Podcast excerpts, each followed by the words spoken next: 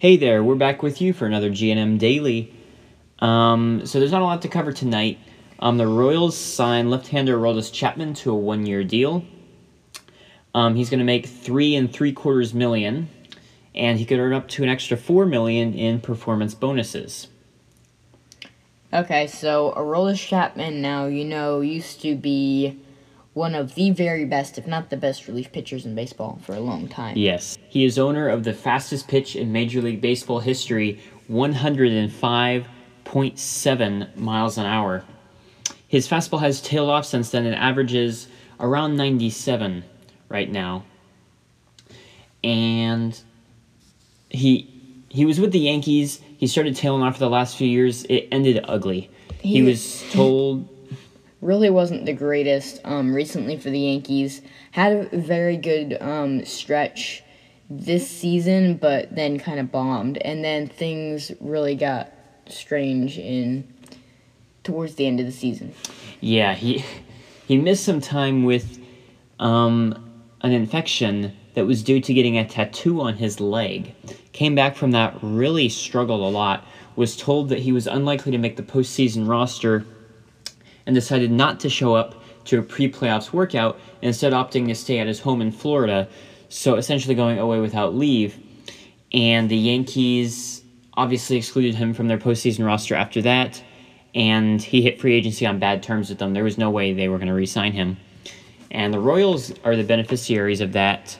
Um, now Chapman walks too many people, but he does have that fastball slower than it was, still around 97 and a half miles an hour. High 90s, yeah. Yeah, he's got a slider, um, a splitter that he uses sometimes, and he's not a closer anymore. He's not closer worthy, but he can still be a high leverage piece. Think, you know, Gregory Soto, who Em and I covered a little while ago. He's maybe around that level, doesn't throw quite as hard, but there are similarities there, especially with the walk rate. So, again, not a top tier pitcher at this point, but the Royals aren't paying him to be a top tier pitcher. They're giving him three and point seven five million with four million in performance bonuses. So they're not paying him like a closer. Yeah, I, I think the Royals are slowly trying to wrap up this rebuild, or at least, um, I mean, they've got Bobby Witt Jr.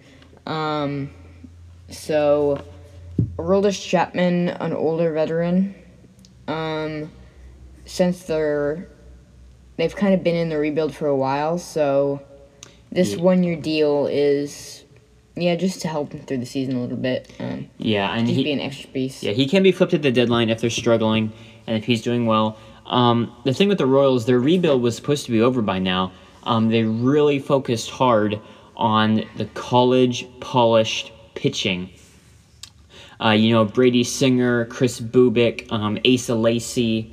Yes, but but, they didn't turn out super well. no, their so. the Royals pitching development has been really bad, and Brady Singer did break out in a in a big way this year.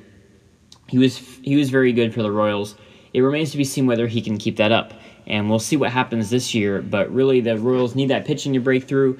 But at this point, they got a strong position player core coming. They've got MJ Melendez uh, behind the plate. He's got a lot of pop. Of course, Salvador Perez is there as well, so Melendez may get some time in the outfield. And I think he's also seen some time in the infield.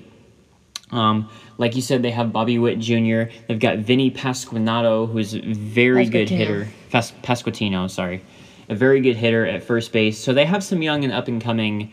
Um, Yeah, the the it's, it's not completely finished. They they can't contend for that um for first place in that kind of shaky um AL Central. Um yeah, it's, it's possible, but it's not something that's likely to happen. You you really have to have a lot of things go right. And within the next few weeks, we should be covering the American League Central Division, and we'll go over the Royals in more detail then. But that's really all that there is for this Chapman signing. yeah. All right, and the Mariners pick up Tommy La Stella.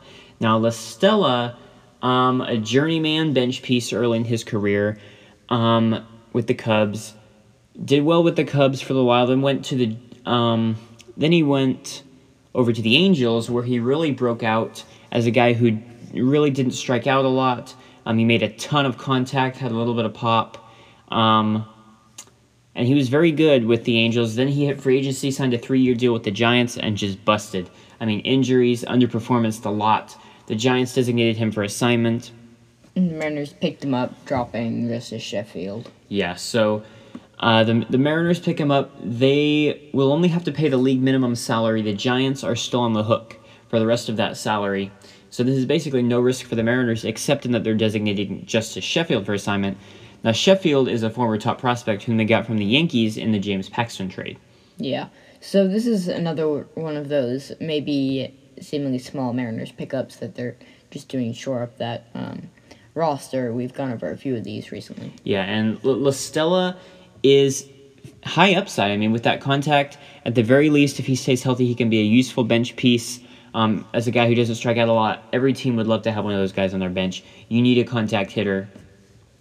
And I think this is a solid pickup for the Mariners. It's been a steep fall from grace for Justus Sheffield, who was a former top prospect. He's really tumbled, um, struggled in the bigs, struggled in AAA. He's just really been hit hard over the last several seasons.